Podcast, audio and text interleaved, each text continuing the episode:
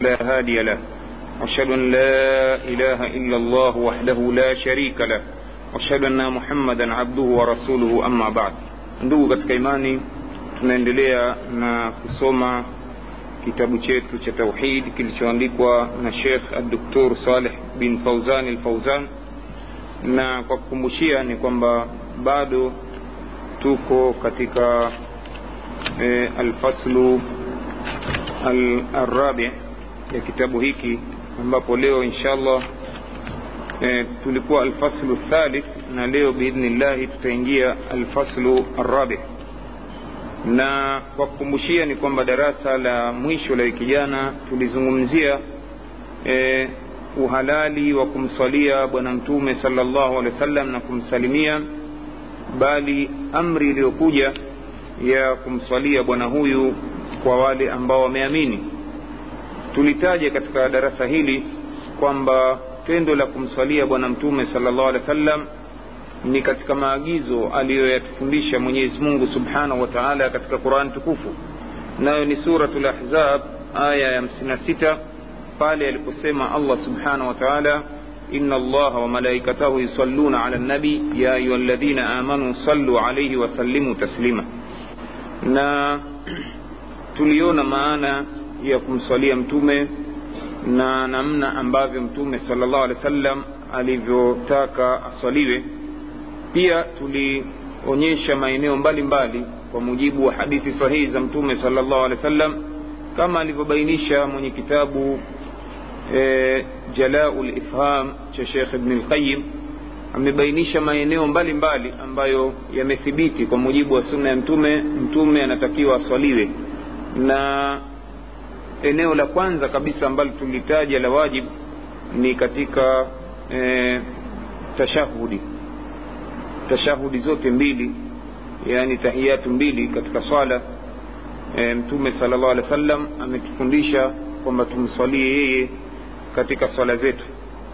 Pia maeneo mengi tuliyaona kama vile katika sala ya jeneza kuingia msikitini wakati wa kusoma dua mwanzo na mwisho na maeneo karibu 41 tulitaja baadhi e, ambayo yamethibiti kwamba mtume anaweza akaswaliwa.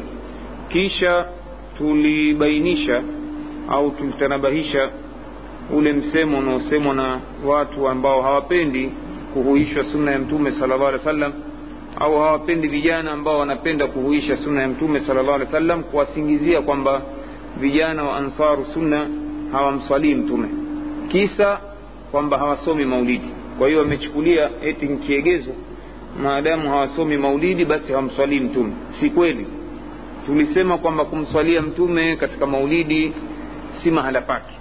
Kwa nini? Kwa sababu mtume sala llahu alehi wa hakufundisha hivyo. Kama ikiwa masala ya kuzaliwa mtume amezaliwa jumatatu. Na aliulizwa kwa nini e, unafunga unafunga saumu siku ya jumatatu? Akasema ni siku ambayo nimezaliwa na ni siku ambayo nimeteremshiwa wahi. Kwa hiyo waislamu walifunga siku ya jumatatu kwa kumwiga bwana mtume sal llah alehi wa sallam katika kushukuru nema ya kuzaliwa kwake. Kwa hiyo kama ni maulidi maulidi ni kufunga siku ya jumatatu si zaidi ya hapo. Tendo la kukaa waislamu mfungo sita na kumswalia mtume kwa wingi si katika maagizo ya bwana mtume bali ushahidi wa matendo ya masahaba na tabiina na tabi tabiina mpaka karne karibu saba baada ya kuzaliwa mtume.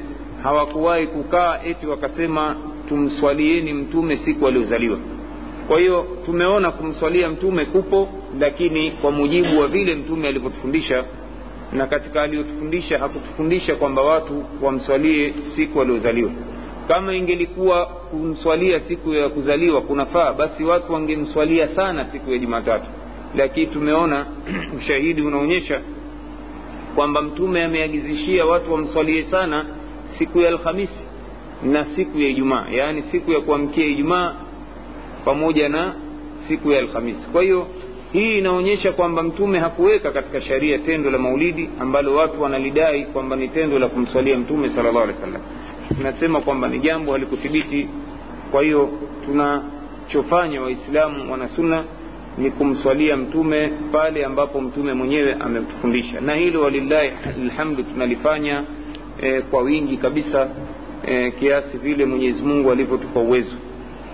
Na leo ndugu zangu katika imani tunaingia katika mlango huu muhimu sana ambao ingepaswa waislamu wausome na wausomeshe ili kuweza kujua habari za fadila za ahlulbeiti watu wa nyumba ya bwana mtume salllahu alaihi wasallam nini ambacho tunawajibika juu yao na nini ambacho e, tunatakiwa tuwatendee watu hawa pamoja na kufa kwao bila kufanya ghuluu au bila kuwanyongesha na kuwadhulumu haki zao ahlu beitu anasema shekhe fi fadli ahli lbeiti wama yajibu lahum min ghairi jafain wala ghulub. Atazungumzia katika fasulu hii fadhila za ahlulbeit na mambo ambayo yanatuwajibikia kwao bila kuwadharau wala kuchupa mpaka katika kuwatukuza na kuwasifu. Shekhe hapa ameweka mlango huu bila shaka sababu hasa moja kubwa ni ile hali ambayo imejitokeza ya baadhi ya mapote yanayojidai kwamba mapote ya kiislamu bali ni shia hasa kwa kuwataja majina kwamba eti wao wanawapenda mno ahlulbeiti kuliko ahlusunna waljamaa yaani kuliko sisi wasuni madai yao hayo kwamba wao wanawapenda sana ahlulbeiti watu wa nyumba ya bwana mtume sala llahu alehi wa sallam kiasi ambacho sisi tunaona mapenzi yao juu yao kwanza wamefanya taksiri katika kuwabagua ahlulbeiti wamewabagua baadhi ya ahlulbeiti wao ndo wameona kwamba hawa ndio ahlulbeiti na wengine wamewakanusha. Sio kuwakanusha kuwakataa tu bali kuwatukana na kuwadhalilisha. Kama tutakavyoona biidhnillahi mungu akijalia katika darasa la leo. Kwa hiyo wamechukua e, itikadi hii kama ni njia au wasila wa kuweza kuwavuta watu waingie katika mapote yao. Kwamba sisi tunapenda ahlulbeiti wakati nyinyi mnawadharau mnawadhalilisha. Kwa hiyo haya ndio madhehebu sahihi sababu madhehebu ya watu wa ahlulbeiti ni watu wa bwana mtume sala llahu alehi wa sallam na si tumeambua tuwapende tuwa, tuwa, tuwa, tuwa, tuwape haki zote na katika haki tuwatii mambo yao waliokuja nayo eh, na hawa ni katika wale ambao wamehusiwa na mtume sal llahu alehi wa sallam tushikamane nao mpaka atakapopewa haudhi huko peponi huko akhira ili mradi maneno kama haya yamewapelekea vijana na waislamu wengi kwa ujumla e, kuyumba katika msimamo ambao ni sahihi wa kitabu na sunna. Kwa hiyo shekhe ameweka mlango huu kwa ufupi na tutajitahidi kuupanua kwa sababu ya kuwahadharisha waislamu kwa ujumla juu ya mapote haya mapotovu na itikadi zao juu ya ahlulbeit taib ahlulbeit kwa mujibu wa lugha ya kiarabu ndugu zangu kabla ya kuingia kusoma kitabu ni watu wa nyumbani na wanakubaliana waarabu kwa ujumla na ni mambo ambayo yamethibiti katika qurani katika aya nyingi kuonyesha ahlulbeit ni watu wa nyumbani. Na ikisemwa watu wa nyumbani yaani familia ya mtu ni mtu na familia yake yaani mtu na mkewe na wanawe au mtu na wakeze na wanawe. Hawa ni ahlulbeiti wengine wanakasiri ahlulbeiti kuwa ni mtu na mke na wanawe. Wengine wanaingiza tena na wajukuu na wajukuu wa wajukuu wa ahlulbeiti ili mradi ahlulbeiti imekuja kwa mujibu wa baadhi ya aya za qurani maana yake ni watu wa nyumbani wakiwemo wake. Wa, wake wa mtu yaani wewe ukiwa na mke na watoto basi mke na watoto nao wanaitwa ahlulbeiti hapa hatupendi kupanua sana kwa sababu ni jambo ambalo halina ikhtilafu kubwa baina ya wanachuoni kwamba matumizi ya ahlulbeit yametumika e, kwa mke wa ibrahim mke wa musa kaitwa ahlulbeiti vile vile katika baadhi ya aya za quran. Hatutaki kupanua sana kwa sababu ni jambo lina ushahidi wa wazi na ni jambo linakubalika na wanachuoni wote kwa ujumla kwamba ahlulbeiti ni watu wa nyumba ya mtu mke na wanawe. Hili jambo wanakubaliana wanachuoni. Taib sasa tuko katika ahlu beiti rasulillahi salllah alehi wasallam watu wa nyumba ya bwana mtume salllahu alehi wasallam. Shekhe hapa ameanza kueleza nini makusudio ya ahlulbeiti kwa mtazamo wa sheria ahlu beiti rasulillah. Watu wa nyumba ya bwana mtume ni watu gani anasema ahlu lbeiti hum ala nabii hum alu nabii sal llahu alehi wasallam alladhina hurimat alaihim lsadaqa ahlu beiti sasa kwa mujibu wa ahadithi zilizokuja zimebainisha kwamba watu wa nyumba ya mtume ni wale familia ya mtume ambao wameharamishiwa kupokea zaka hapa sadaka imekusudiwa zaka wahum ali ali alu ali wa alu jafar wa alu aqil, aqil wa alu labbas wa banu lharith bni abdulmutalib wa azwaju nabii sal llahu alehi wa sallam wa banatihi nini maana ya maneno haya ahlulbeiti kwa mtazamo wa ahlusunna waljamaa ni wale watu walioharamishiwa kupokea sadaka zaka taibu ni nani ambao wameharamishwa kwa sheria ya kiislamu kupokea zaka? Shekhe anasema hum ala ali alu ali. Ni familia ya ali yani ali na mkewe na wanawe pamoja na al jafar. Hawa ni ami zake mtume sala llahu alehi wa hawa ni ami zake mtume. Al jafar na familia au watoto wa jafar pamoja na al aqil na watoto wa aqil pia ni katika ami zake mtume sala llahu alehi wa ali labbas na familia al abbas wa banu lharith bni abdulmutalib na watoto wa alharith bni abdulmutalib pamoja na azwaju nabii wakeze mtume wanaingia humo wa banatihi na mabinti zake liqaulihi taala innama yuridu llah liyudhhiba ankum rijsa ahla lbeit wayutahirukum tathira. Na haya yanatokana na kauli ya mwenyezi mungu subhanahu wa taala pale aliposema hakika mwenyezi mungu anataka kuondosha uchafu katika nyumba yake na watoharishe tahara iliyokamilika.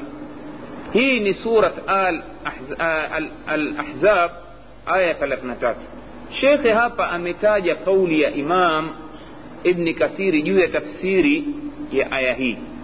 Na hii tafsiri sasa ndio iliyopelekea kudhihirishwa msimamo wa ahlusunna waljamaa juu ya ni nani ahlulbeiti ni nani ahlulbeiti na ametaja kauli hii anasema hivi qala limamu bni kathir rahimahullah amesema imamu bni kathir rahimahullah taban haya maneno yako kwenye tafsiri yake tafsiru ladhim au kwa kwa kwa kwa, kwa naniu mashuhuri inaitwa tafsiru bni kathir kasema hivi eh, thumma alladhi la yashukku la, la yashukku fihi man tadabbara alqurana أن نساء النبي داخلات في قوله إنما يريد الله ليذهب عنكم الرجس أهل البيت ويطهركم تطهيرا Al-Ahzab 33 asema kisha hakuna shaka kwa yule mwenye kuizingatia Qur'ani kwamba wanawake wa nabii wanaingia katika kauli yake hii ya Mwenyezi Mungu. Hakika Mwenyezi Mungu anataka kuwatakasa au kuwaondolea uchafu ahlul bait na anataka kuwataharisha kikamilifu. Suratul ahzab.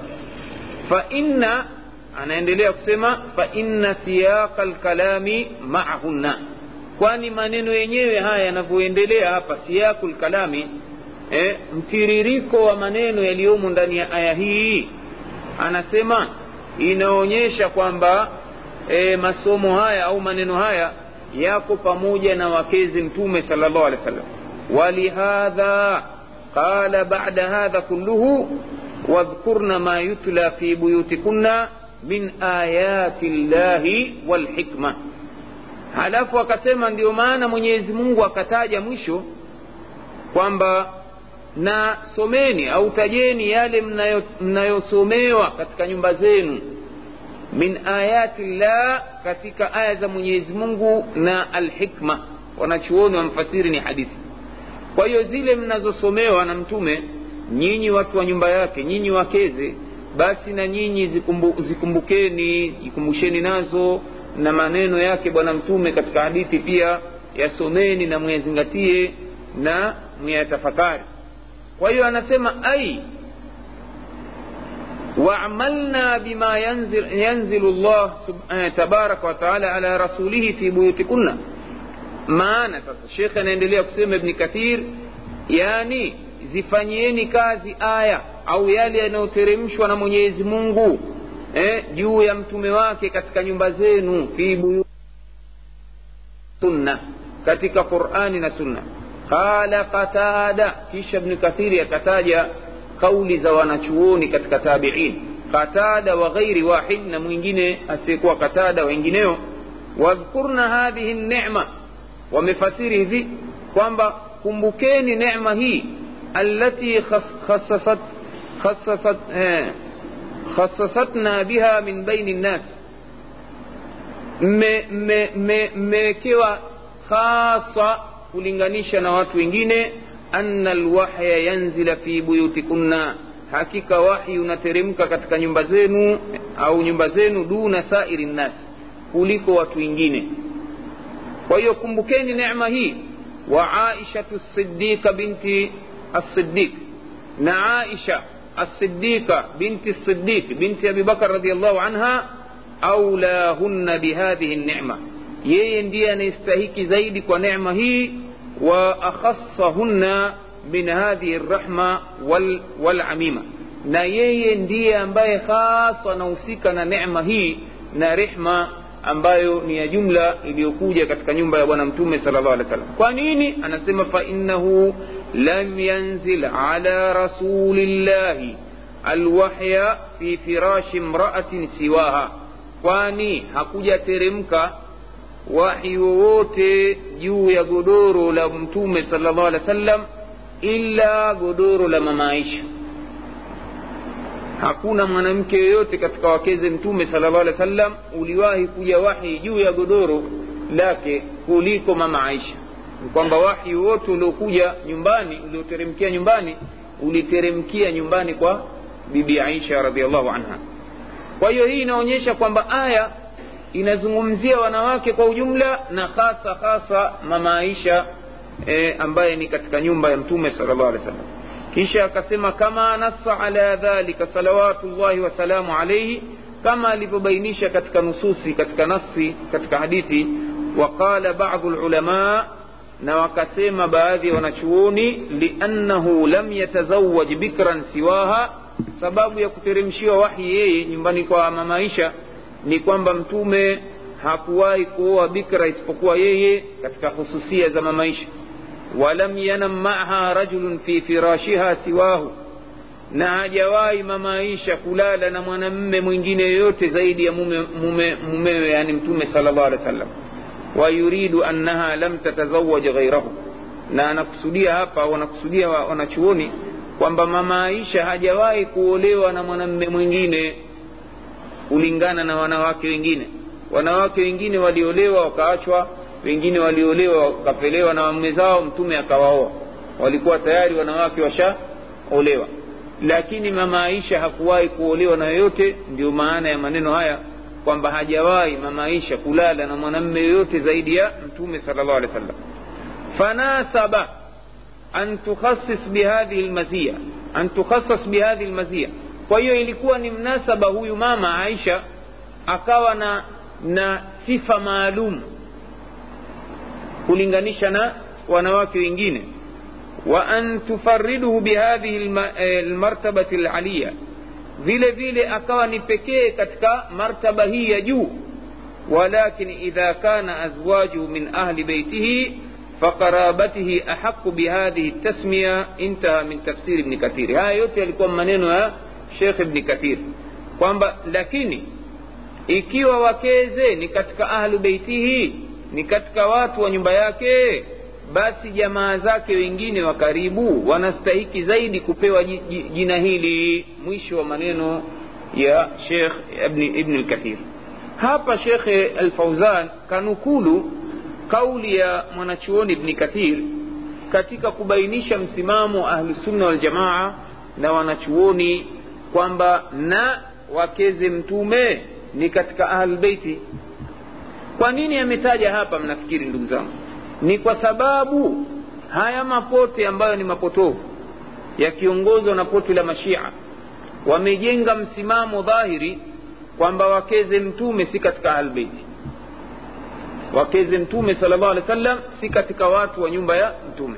Sasa shekh ibni kathir katika tafsiri yake anasema ukiisoma aya hii katika suratu lahzab bila hata kuangalia tafsiri utagundua kwamba walengwa hasa wa mwanzo ni wakeze mtume sal llahu alehi wa sallam tuangalieni hii aya jinsi inavyosoma alafu wenyewe tutaifanyia tafakuri hivi sasa alafu tutagundua kwamba walengwa wa mwanzo ni wakeze mtume.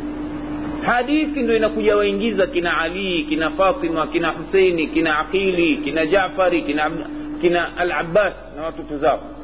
Lakini aya ikisomwa inaonyesha walengwa wa kwanza ahlbeiti nani jama ni wakeze mtume sal llahu alehi wa sallam aya imekuja hivi katika suratu lahzab aya 33 mwenyezi mungu anasema waqarna fi buyutikunna. Hapa bado tumekatisha mazungumzo kwenye kitabu tauhidi jamani tuko katika kusherehesha maneno ya mwanachuoni bni kathir. Mwenyezi mungu anasema waqarna fi buyutikunna kwa watu wanayejua kiarabu wanajua kwamba hii ni amri imekusudiwa wanawake. Kwa sababu neno waqarna nuni hapa na, nuni wanasema nuni niswa. Nuni anniswa ni nuni ya wanawake hii.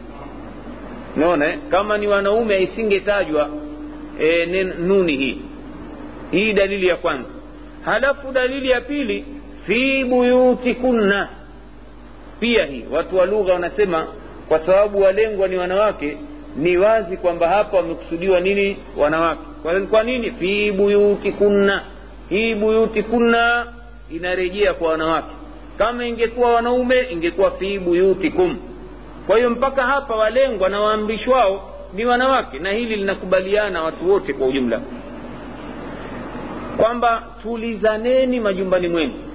Kisha akasema allah watabarajna tabaruja ljahiliyatu lula vile vile wala msionyeshe mapambo yenu kama walivyokuwa wakionyesha mapambo wanawake wa zama za kijahilia yote dhamiri zinarejea nini kwa wanawake? Wala tatabarajna e, wala tabarajna hapa imeambiwa makusudio ni nini? Nuni niswa vile vile. Yaani msidhihirishe mapambo yenu kama walivyodhihirisha wanawake wa kijailia wa mwanzo. Kisha wakaamrishwa tena wakeze mtume. Wakaambiwa waaqimna sala pia nuni niswa hii simamisheni sala waatina zaka na toeni zaka. Bahati mbaya lugha yetu haina kupambanua tendo la kike na la kiume. Toeni haijulikani wanaume wala wanawake. Lakini yani walillahi lhamdu lugha ya kiarabu mara moja unajua waamrishwao hapa ni wanaume au wanawake. Kisha ikaja waatina zaka na toeni zaka waatina allaha wa rasula. Na mtiini mwenyezi mungu na mtume. Pia kuna nuni niswa hapa. Kisha akaendelea sasa mwenyezi mungu subhanahu wa taala. Baada ya kuambia mtiini mwenyezi mungu na mtume akasema innama yuridu llahu liyudhhiba ankum rijsa ahla lbeiti wayutahirukum tathira. Anasema mwenyezi mungu hakika anataka kuondoleeni kukuondoleeni uchafu enyi watu wa nyumba ya mtume na anata, anataka kukutakieni anataka kukutakaseni kabisa kabisa. Taibu hapa jamani bila ya kwenda chuoni wala wapi. Walengwa nani itakuwa? Hawa wakeze mtume. Kwa tendo la kuamrishwa tulizaneni majumbani mwenu eh? mpaka ikaja amri ya mwisho eh, amri ya simamisheni swala toeni zaka eh? halafu mtiini mwenyezi mungu na mtume. Kwa nini? Mwenyezi mungu anataka mkiitie haya basi anataka kuwatakaseni kuwaondoleeni uchafu. Nyinyi watu wa nyumba ya mtume watakuwa nani hapa? Watu wa mwanzo watakuwa wanawake. Yaani wale watu wa nyumbani kabisa ambao ni wake zake mtume sala llahu alih kisha ushahidi wa ya nyingine inayofuatia ndio kabisa inafunga kazi. Kwamba hawa walengwa hasa ni wanawake. Mwenyezi mungu anasema wadhkurna ma yutla fi buyutikunna. Nuni niswa imerudi tena. Natajeni au anasema nawatajieni watu yasomwayo majumbani mwenu nyinyi wanawake. Min ayati llah katika aya za mwenyezi mungu walhikma na maneno ya mtume sala llahu alehi wa sallam inna allaha kana latifan khabira. Hakika mwenyezi mungu ni mjuzi wa mambo na mjuzi wa mambo ya dhahiri mwenye kujua kila kitu. Kwa hiyo hii aya inabainisha hii aya ya mwisho sasa katika ni aya thelathini na nne inazidi kuweka wazi kwamba walengwa wa aya hii ni wakeze mtume salllahu alaihi wasallam. Taibu wanaingia ahlulbeiti wengine kwa njia gani ni kwamba mtume salllahu alehi wa sallam baada ya kushishiwa aya hii ibni kathiri kataja pia lakini shekhe hakutaja maneno haya kwa faida ni kwamba mtume alichukua kipande cha nguo akawaita wale ambao sasa hawakutajwa. Kwa sababu waliolengwa wa mwanzo nani? Wakezi sasa mtume anataka kubainisha kwamba na hawa nao pia wamo msije mkawasahau. Ndio wakamwita ali fatima hasan na husein unaona akawazingisha nguo yake kisaa inaitwa. Kwamba na hawa nao pia ni ahlbeit kwa hiyo wakawa wameingizwa nao wanaingia katika hukmu ya ahlbeit hadithi nyingine zinakuja bainisha sasa kwa ujumla kwamba ahlulbeit ni wale ambao wameharamishiwa kula sadaka au zaka. Kwa hiyo wanaingia sasa hapa katika riwaya nyingine hakutaja hapa shekhe kwamba wanaingia alu jafar alu eh? wanaingia kama hawa tuliwataja sasa hivi wanaingia watoto wao nao pia kwa sababu wameharamishiwa kupokea zaka. Kwa hiyo sisi mtizamo wetu ahlusunna waljamaa ni nani ahlulbeit shekhe e, ibni hajar alaskalani kazidi kuweka wazi kwa kuwataja hasa majina. Anasema hivi katika mlango huu wa manakibu ya sahaba sifa nzuri za masahaba anasema wakati anazungumzia manqaba ya fatima binti nabii anasema hivi qarabatu nabii qarabatu nabii watu wa karibu wa mtume yuridu bidhalika man yansibu ila jaddihi laqrab anakusudia kwamba kila anayejinasibisha na babu wa mtume aliyekuwa karibu wa karibu zaidi. Kila aliyenasibishwa na babu wa mtume aliye karibu zaidi. Wa huwa abdulmutalib akamtaja na jina hasa ni abdulmutalib ndio babu yake wa karibu wa mtume. Muhammad bni abdillahi bni abdulmutalib kwa hiyo kila aliyenasibika na babu huyu wa karibu basi anaambiwa kwamba ni karabati ni watu wa karibu wa mtume salllahu alaihi wasallam kisha akasema mimman sahiba nabii minhum lakini ni wale ambao walisuhubiana na mtume. Mpo jama ina maana wale ambao hawakusuhubiana na mtume na ambao hawakumwamini bwana mtume wanavuliwa. Unaona hawamo katika nyumba ya bwana mtume.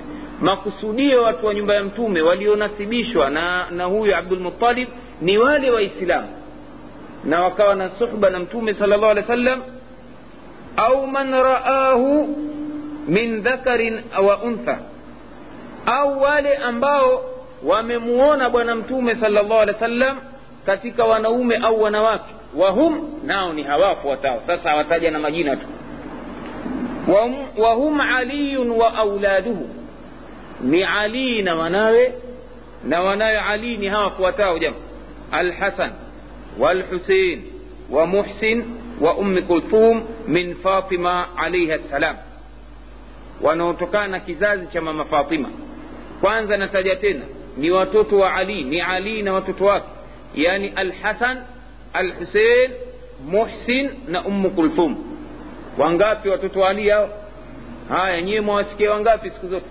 wawili tu hasan na husein kwa nini kwa sababu shia ummu kulthum hawamtaki.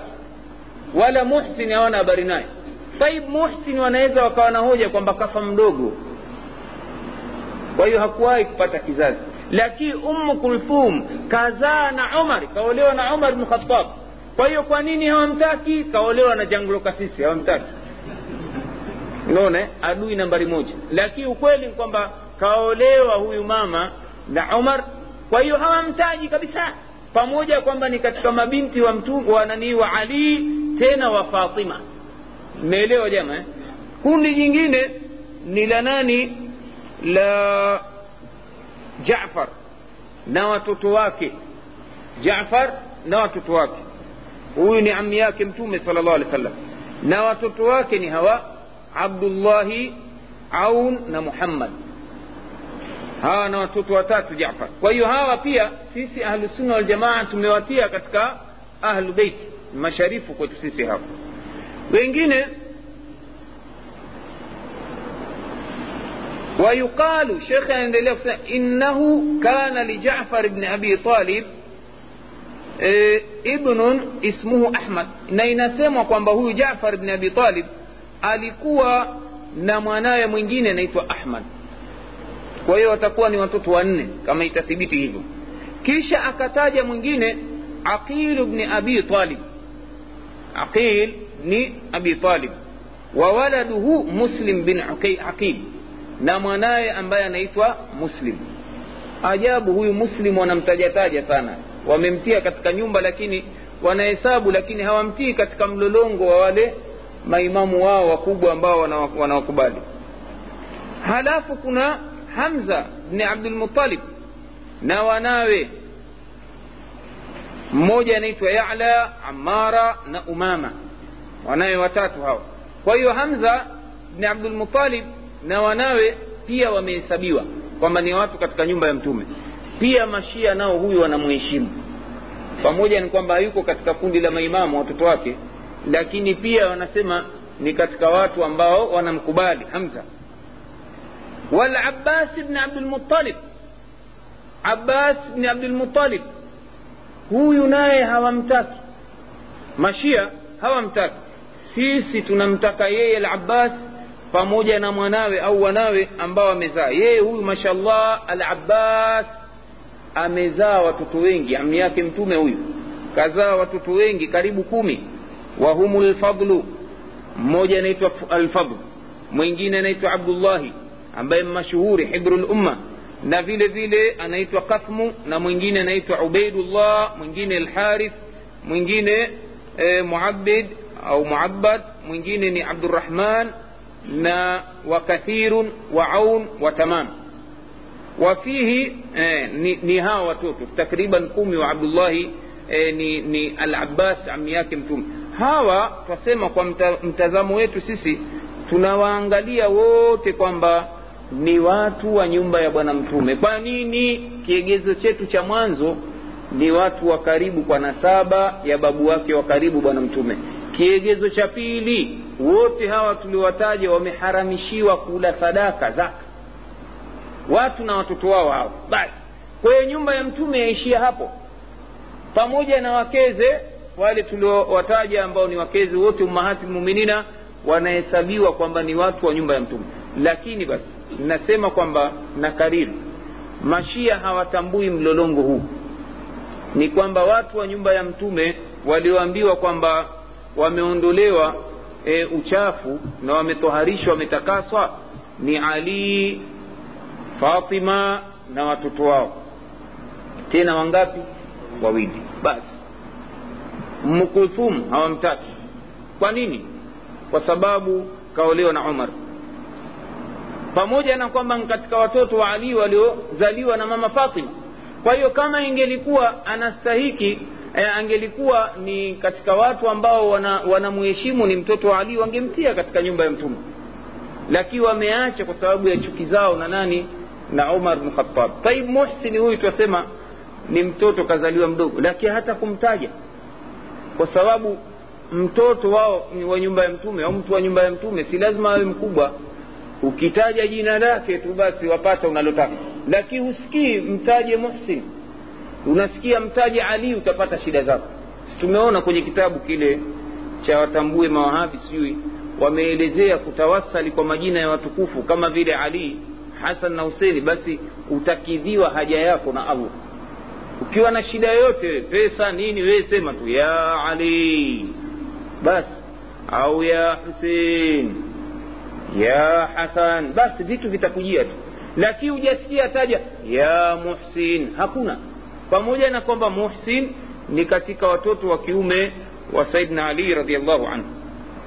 Hapa ndugu zangu ningependa kutanabahisha katika darasa hili kwamba wachilia mbali kwamba hawa wengine kina al-abbas na watoto wao kwamba hawawatambui tu kama ni watu wa nyumba ya mtume bali wamewatukana hasa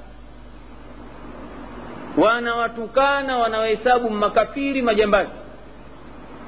Ndio maana husikii kabisa al-abbas akitajwa katika nani yao katika utukufu wa, wa nyumba ya bwana mtume sallallahu alaihi hapa kuna baadhi ya vitabu vimenukulu e, matamshi ya mashia juu ya al-abbasi na mwanawe. Shekhe mwenye kitabu hiki ambayo kinaitwa aqaidi shia fi lmizan itikadi za mashia katika mizani ni dukturu huyu muhammad kamil alhashimi. Ni muhammad kamil alhashimi. Huenda ana nasaba ya kisharifu na alhashimi huyu. Lakini muhimu anasema yarwi bukhari shia alkulaini.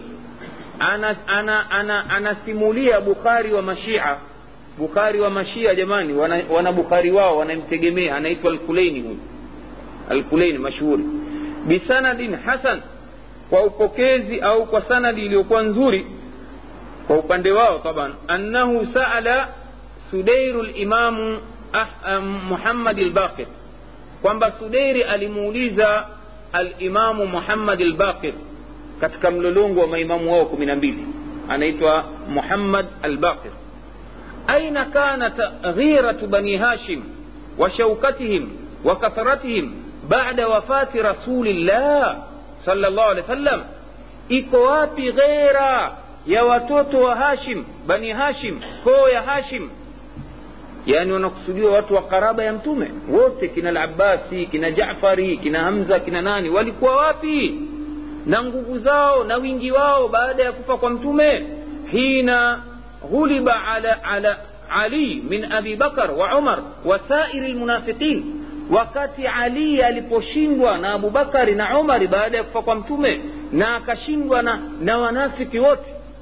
Yaani wamemtia sasa umari abubakari katika wanafiki waliomshinda ali kumpora madaraka.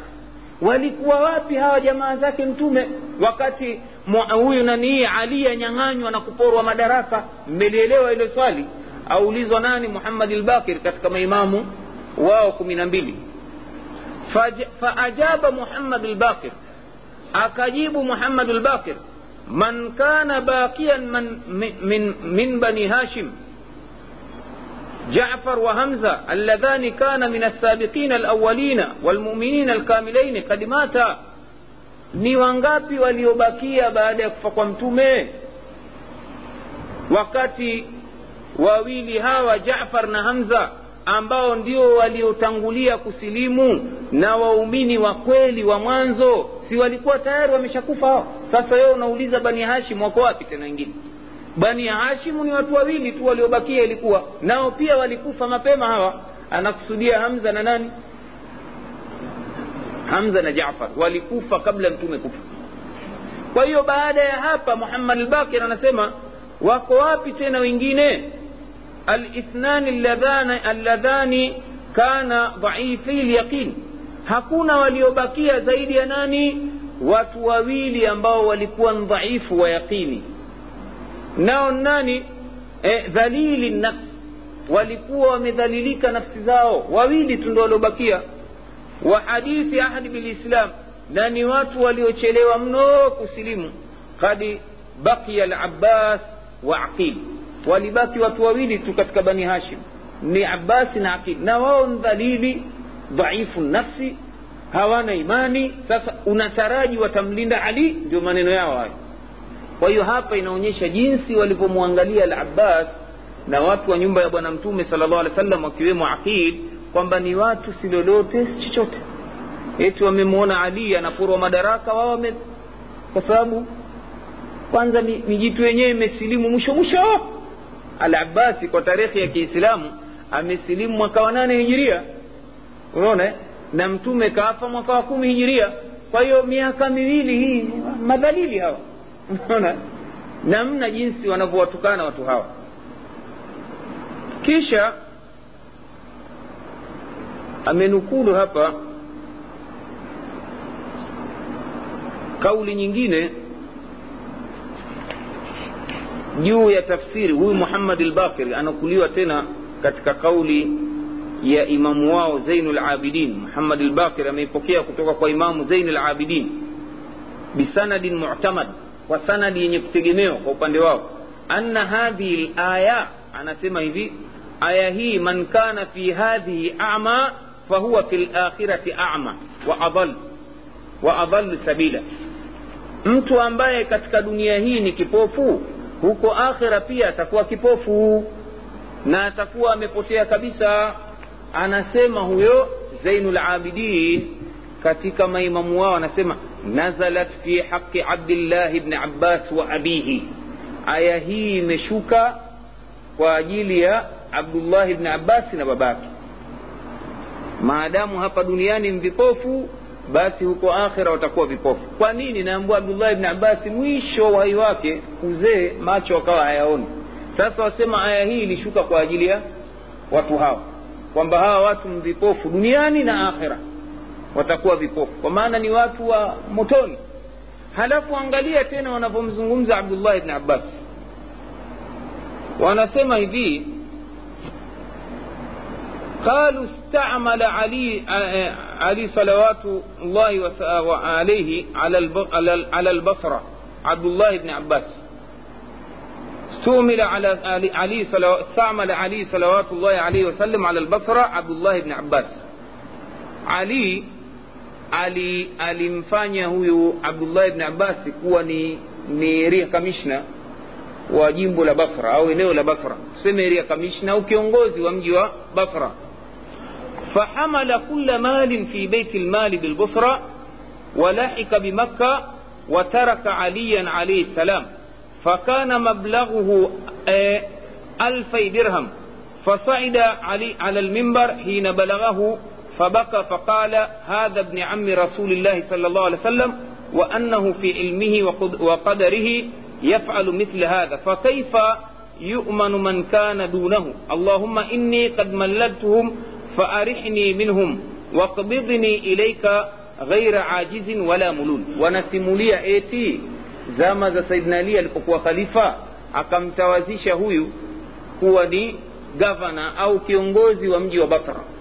Alichofanya riwaya hii yao wanavyosema ni kwamba Abdullah ibn abasi akaiba mapesa mengi kwenye Baitul Mali, akaja nayo nani hii Maka huku akam akamwacha ali akamtupilia mbali ali.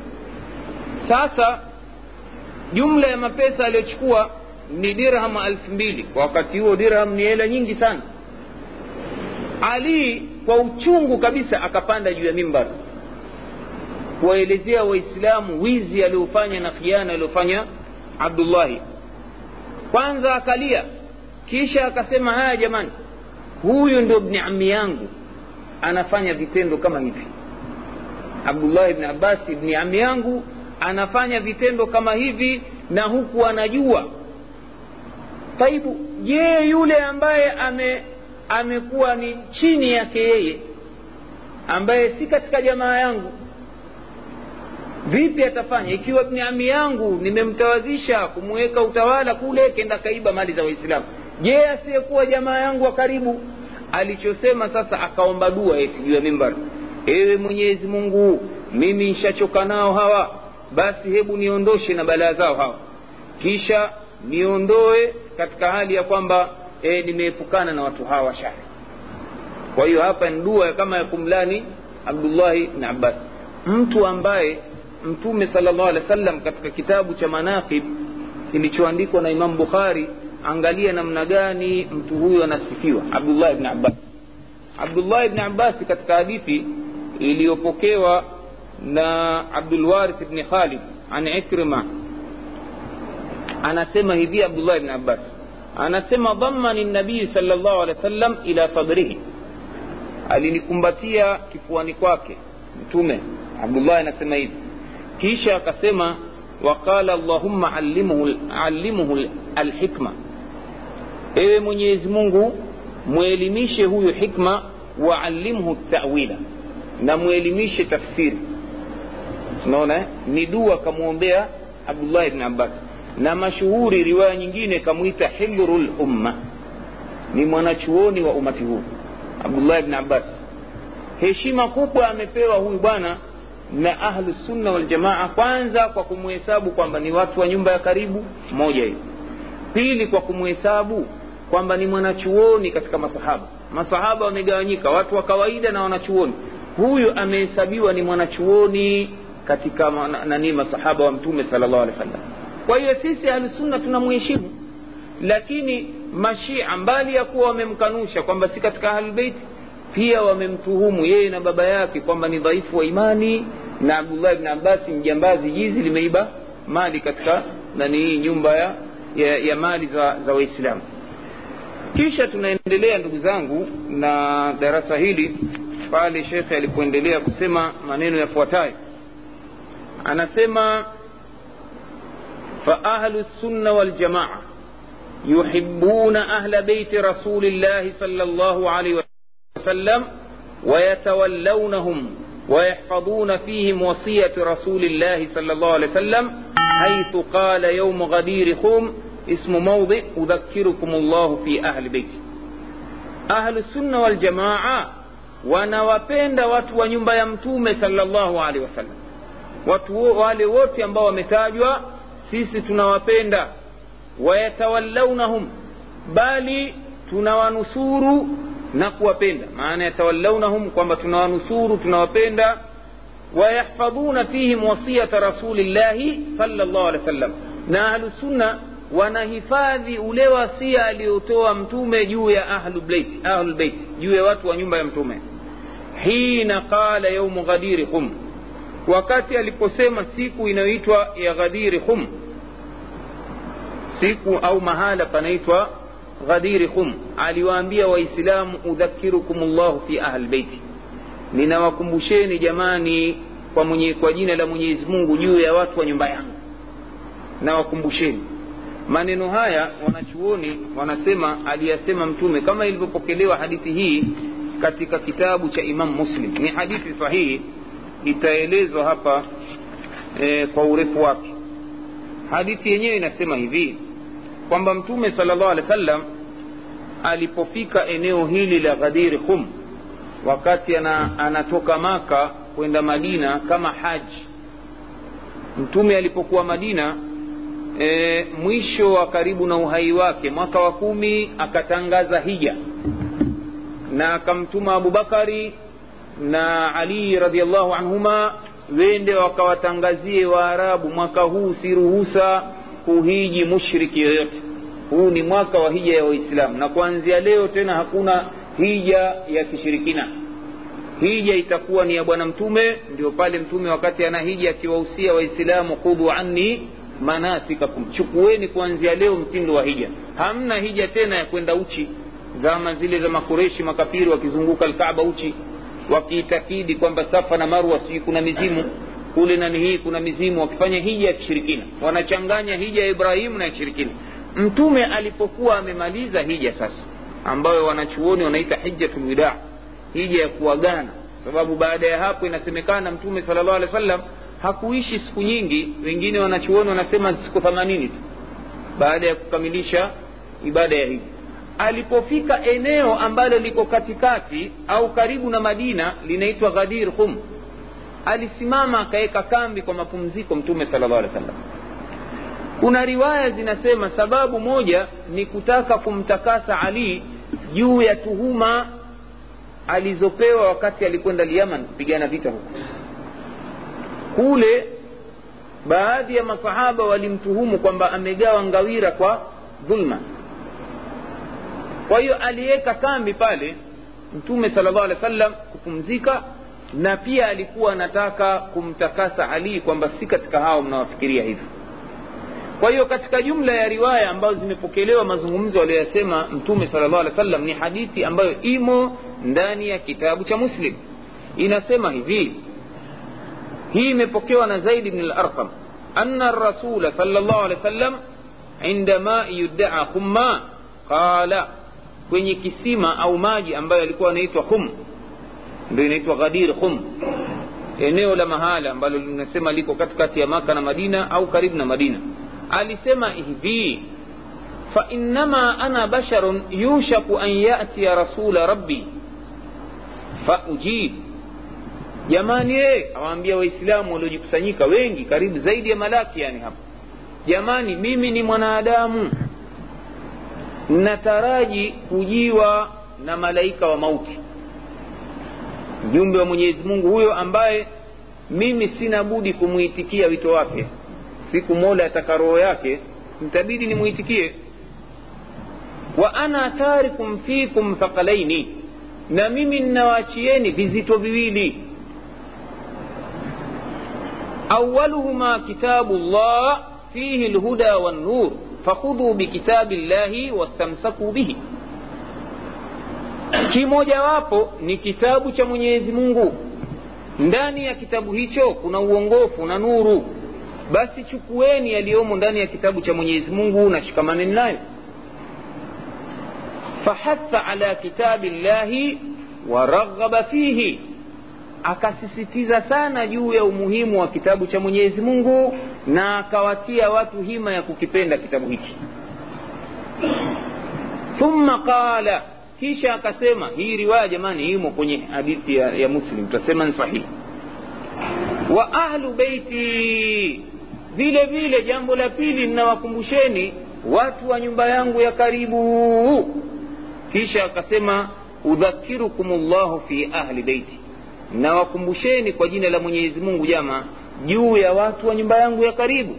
Udhakirukum llahu fi ahli beiti nawakumbusheni kwa jina la mwenyezi mungu juu ya watu wa nyumba yangu ya karibu. Udhakirukum llahu e, fi ahli beiti nawakumbusheni kwa jina la mwenyezi mungu juu ya watu wa nyumba yangu ya karibu. Hapa wanachuoni imam na wengineo wanasema hadithi hii unaona mashuhuri ni hadithi thaqalaini ya vizito viwili. Sisi ahlusunna waljamaa tunaifasiri kwamba kukumbusha huku mtume juu ya ahlulbeiti ni wale ahlulbeiti ambao ni utra. Kwamba sisi tunakumbushwa juu ya kuwapa heshima unaona wale ambao ni waumini katika ahlulbeiti kuwapa nani hii kuwaombea kheri na kuwaiga kwa yale yote mema ambayo wameyafanya walioyachukua kwa baba yao au babu yao. Hii ndio tafsiri yetu ahlusunna waljamaa kwa nini wanasema kuna hadithi bali aya ya qurani ambayo imesema watu washikamane na vizito viwili ambavyo ndio vya asli kitabu na nini? Sunna. Fain tanazatum fi shaiin farudduhu ila llahi warasul aya ambayo ndiyo masdari ya uislamu bali masdari ya wahi. Umethibitisha wazi kwamba sisi waislamu machimbuko yetu sisi ya kisheria ni qurani na sunna. Qurani yote inaashiria kushikamana na kitabu na sunna. Ama kauli aliyoisema mtume katika ghadiri khum ilikuwa nia ni kuwakumbusha watu wasia wa kushikamana na nyumba ya mtume wasiwadharau wasiwadhalilishe katika wale wa nyumba ya mtume ambao wamemwamini bwana mtume na wamepata tazkia kutoka kwake. Kwa mfano ali ni katika watu waliobashiriwa pepo. Fatima katika watu waliobashiriwa pepo. Ni saida ahluljanna ameambiwa hivyo. Kwa hiyo ukienda kumdhalilisha ali au hasan na husein wameitwa reihani ljanna eh? Rehani za watoto wa peponi watu wa peponi. Kwa hiyo wewe ukienda ukawadhalilisha ukawadharau au mfano al abbas ambaye pia ana manakibu yake au nanii mwanawe au aqili au wengineo ukienda ukawadhalilisha basi wewe umekwenda kinyume na ule wasia aliotoa ghadir qum. Hadithi hii mashia wanaichukulia kuwa eti ndio hoja nzito kwamba hapa ilikuwa ni kutawazishwa ali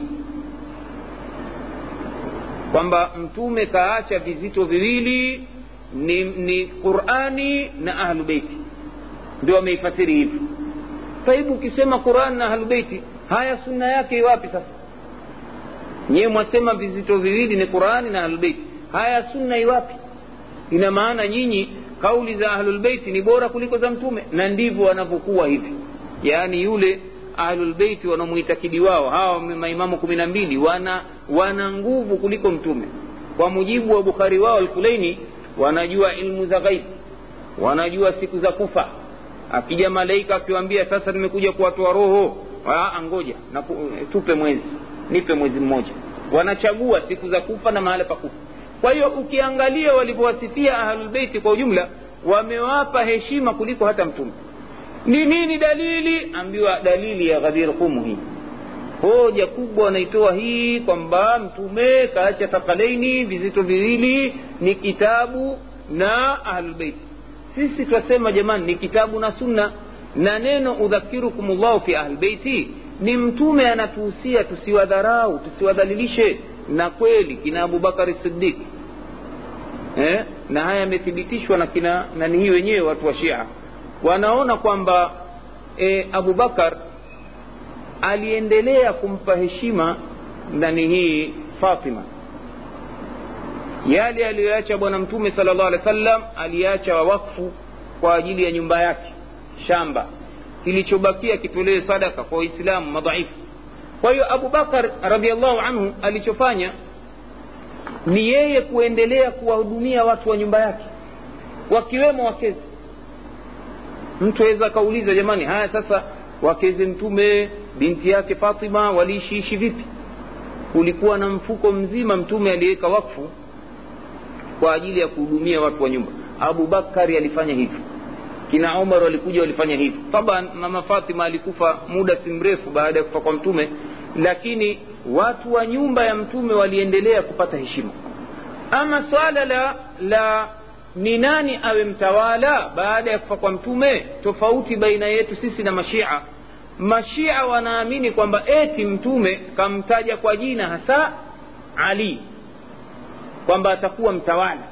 Na wameongeza katika kisa cha khumghadir kwamba siku hiyo pia alimtawazisha rasmi ali.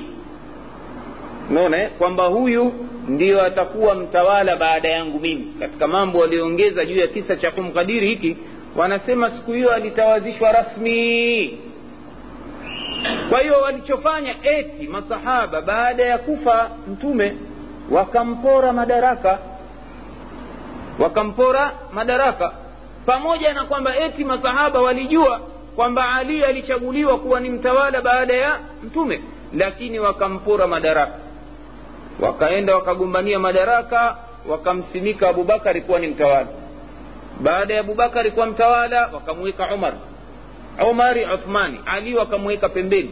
Kwa hiyo anasema wamemvunjia mtume wasia wamemvunjia heshima ali. Lakini ukweli wa majambo ndugu zangu kwa mujibu wa nususi zilizokuja za hadithi mtume salllahu alaihi wasallam hakutaja baada ya kufa kwake kwamba mimi namtawalisha fulani kwa jina na hii ni katika kuhuisha sisi ahlusunna waljamaa tunasema msingi wa shura kwamba kiongozi katika uislamu achaguliwe kwa sifa zake si kwa sababu eti nkaribu msharifu. Aa, sifa ya mtu ndiyo sababu ya kuchaguliwa. Kwa hiyo wale masahaba walipokufa bwana mtume sala llahu alehi wa sallam wakakaa wakazungumza wakajadiliana wakashauriana wakaona abubakari ndio kiboko cha sifa wakaona kwamba abubakari ndiye nambari moja. Kabeba sifa nyingi sana abubakar. Katika jumla ya sifa kwanza alikuwa ni mwanamme wa kwanza kumkubali bwana mtume. Mkweli ndio maana akaitwa sidik halafu katoa mali zake nyingi kwa ajili ya uislamu. Kapigania uislamu kwa mali na hali. Kakomboa watumwa wengi kabisa na kuwafanya wabaki katika uhuru. Mmoja katika aliowakomboa ni saidina bilali bni rabah mwadhini wa bwana mtume sala llah alih wasallam kwa hiyo wakijumuisha sifa zake wamemkuta abubakar ndiye anastahiki kuwa khalifa. Kwa hiyo wakamchagua nani hii huyu abubakari kuwa ni khalifa. Na riwaya za vitabu vya mashia zinathibitisha kwamba ali mwenyewe alimfanyia mubayaa mubayaa maana yake ni kumuunga mkono abubakar hivyo hivyo alimuunga mkono abubakar nani omar baada ya kuja kutawalishwa kuwa ni mtawala wa waislamu tena akamuunga mkono kimatendo. Kwa vipi kampa binti yake anaitwa nani? Umu kulthum. Sasa kama ikiwa umari nkafiri eh, mbona ali umempa sharifa? Kafiri amuoa sharifa. Mtoto wa ali na fatima aolewe na kafiri au aolewa na mnafiki umar? Yanawezekana haya? Basi sasa kuna ule mlango wanaita takia lakini hapo umegota unaona ule mlango wa takia hapo umegota kwa sababu takia fanya unavyofanya lakini itafikia takia mpaka umpe binti yako kafiri. Waogopa kitu gani? Halafu takia nyingine wanasema ali alikubali nani hii madhila ya kunyang'anywa madaraka takiatan. Kwa nini? Kwa sababu umari na abubakari na magenge ya masahaba walikuwa na nguvu sana. Kwa hiyo yeye alikubali e, kujificha akawaunga mkono kinafiki tu lakini moyo ulikuwa unawalani taibu kwa kauli hii sisi ahlusunna waljamaa tunasema mmezidi kumpomoa ahlubeiti huyu mmezidi kumdharaulisha. Kwa sababu huyu alii ndio alikuwa akiitwa asadullah mtume kamwita asadullah simba wa mungu. Kwa nini jama ushujaa. Ushujaa wake leo vipi hakuonyesha ushujaa dhidi ya abubakari na umari tena katika kuporwa madaraka? Wakati ikiwa yeye anaamini kwamba ndiye anastahiki kuongoza waislamu kwa nini akae kimya? Angeonyesha ushujaa wake? Kwa hiyo inaonekana ali alikuwa ogopa kufa kwa ajili ya allah. Enda na watu. Naona kwenda na watu. Sasa haya maneno yote ukiangalia katika hoja kwa ujumla ndugu zangu yanaonyesha kwamba mashia wamewadhalilisha mno ahlulbeiti kuliko jinsi wanavyozungumza wao juu ya ahlusunna waljamaa sisi jamani imefikia hata watu wengine kutajwa ali katika ahlusunna karama llahu wajahu lakini wao wakitajiwa abubakar lanatullah alaihi wanadua hasa ya kuwalani wanaita sanamai quraish dua imeandikwa na komeni hiyo wakienda mahujaji kule maka arafa basi wanaomba allahumma lan aba bakrin wa umar. Wanasema ni dua ya kuwalani masanamu wawili wa kureshi nani? Abubakar na umar. Kwa hiyo ni sera yao. Angalia huyu mtawala mpya wa irani inasemekana alipokwenda kapokewa na wafalume suudia isiwe ni hoja ha, mbona suudia wamewapokea? Na wenyewe mwasema watu hawa waovu na nini ah, suudia enda na siasa siku hizi za, za ulimwengu. Huyu bwana alidhihirisha uadui wake wa abubakar na umar. Khamini sijui anaitwaje sijui eh, Kha, khatimi aitwa khatimi huyu wa sasa. Sio khamini kenda kule kufika kwenye kaburi la abubakar na umar. Baada ya kaburi la mtume alichofanya ni kusimama kuomba pale anadai kwa nanii alipofika kwenye kaburi la abubakari akatoa jikoozi mbele ya watawala wenziwe ali suudi na maaskari na nani. Halafu tena kufika kwa nani hii pale? Omar. Pale bahati alikuweko imamu wa wa nani hii wa msikiti wa haram. Huyu ali hudhaifi jamani. Qari mashuhuri. Simnamsikia huyu bwana alighadhibika kwelikweli siku hiyo. Na bahati ilikuwa ni siku ya ijumaa basi aliigeuza hutuba nzima kuwakandia mashia. Unaona? Basi kweli mungu alimpa taufiki ujumbe ukafika siku ile. Lakini yule bwana tangu siku hiyo akatoweka hakuswalisha tena hapo sijui kama mwamsikia jambo mwamsikia hudhefi siku hizi wenye madishi. Basi tarehe yake kwamba tangu siku hiyo kanyang'anywa wadhifa sijui kama akateswa au vipi lakini e, wanasema kwamba tangu siku hiyo kafichwa tabani mtu asije akatupa hoja hapa. Na nyinyi suudia suudia si hoja. Watawala hawa wenda na siasa. Waliona kwamba kwa yule bwana kaudhi rais wa nchi. Kwa hiyo katika kuridhisha rais wa irani ah, yule tumemfukuza kazi basi.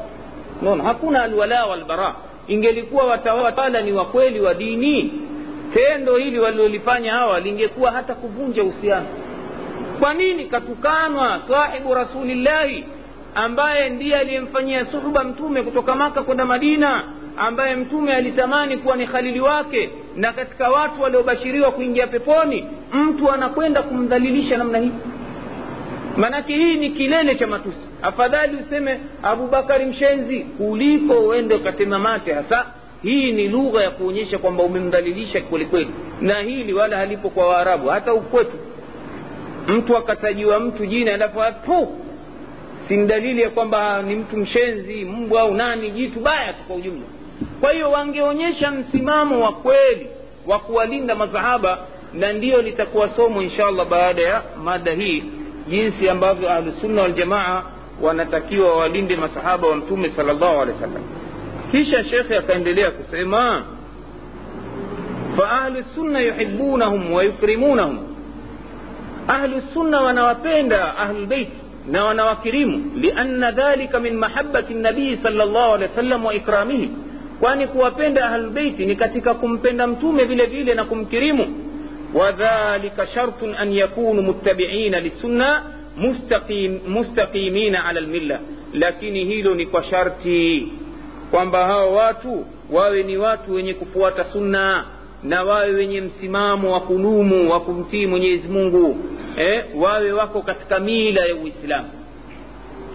Hapa ndio pale tunajifunza namna gani watu wa nyumba ya mtume wanatakiwa watukuzwe. Kwamba ni sharti. Sharti wawe ni waumini wa kweli katika dini yao basi sisi tutawapa heshima. Lakini kama ikiwa mtu atajiita ahlulbeiti katika sulala ya ali.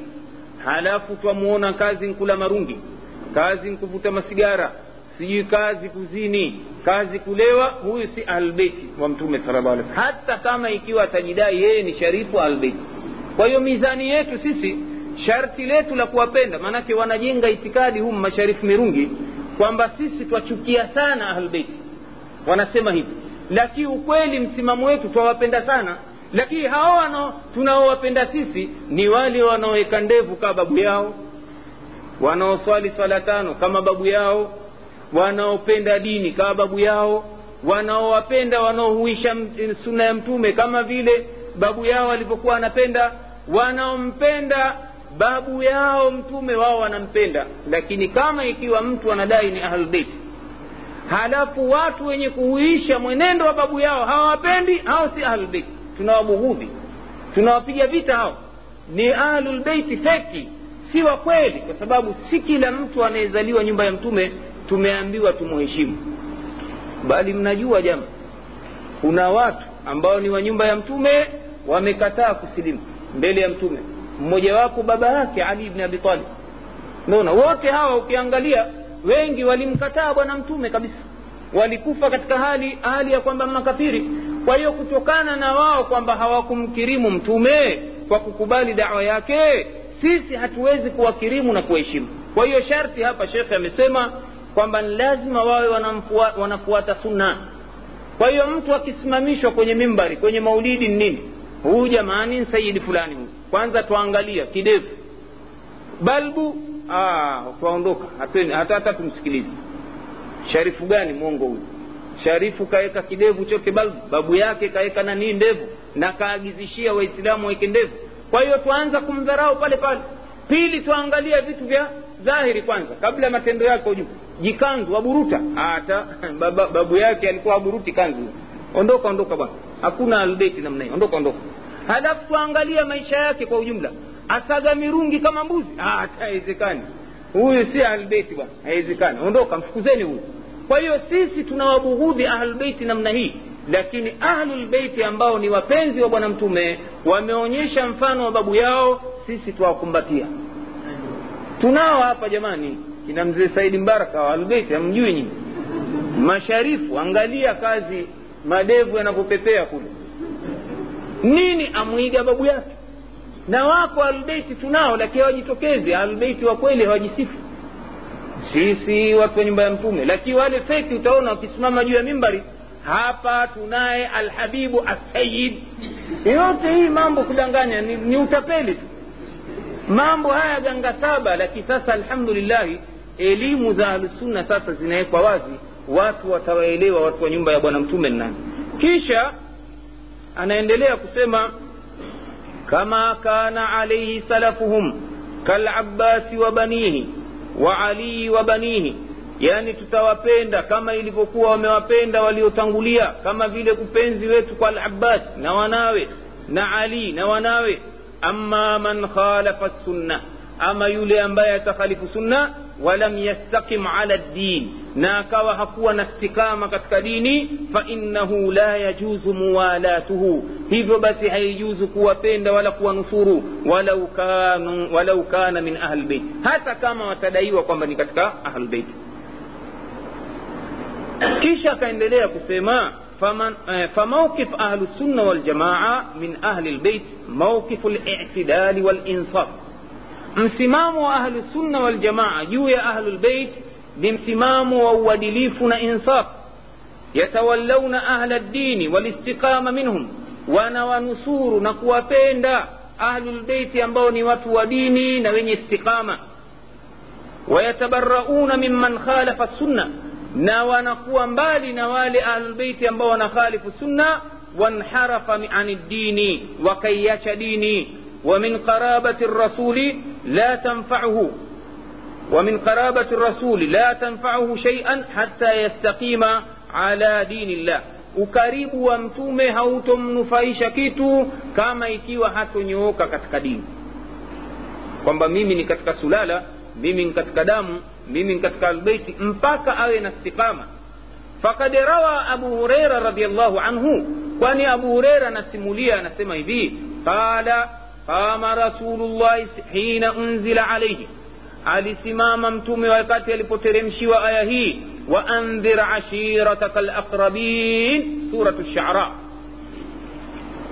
waonye ndugu zako wa karibu waonye jamaa zako wa karibu alipoambiwa hivi na mwenyezi mungu katika hii suratu shara aya mia mbili na kumi na nne alisema maneno yafuatayo salllahu alehi wasallam kasema ya mashara quraish au kalimatun nahwuha اشتروا أنفسكم ولا أغني عنكم من الله شيئا enyi nyinyi jamaa zangu makureshi zinunueni nafsi zenu kwa kufanya taa na kumwamini mwenyezi mungu na kufanya kheri la ughni ankum min allahi shaia kwani mimi dhati yangu siwezi kukusaidieni mbele ya mwenyezi mungu na chochote Kitakachowasaidieni ni matendo yenu mema kisha akawataja kwa majina sa ya safiyat amati rasulillah e safia amati yake mtume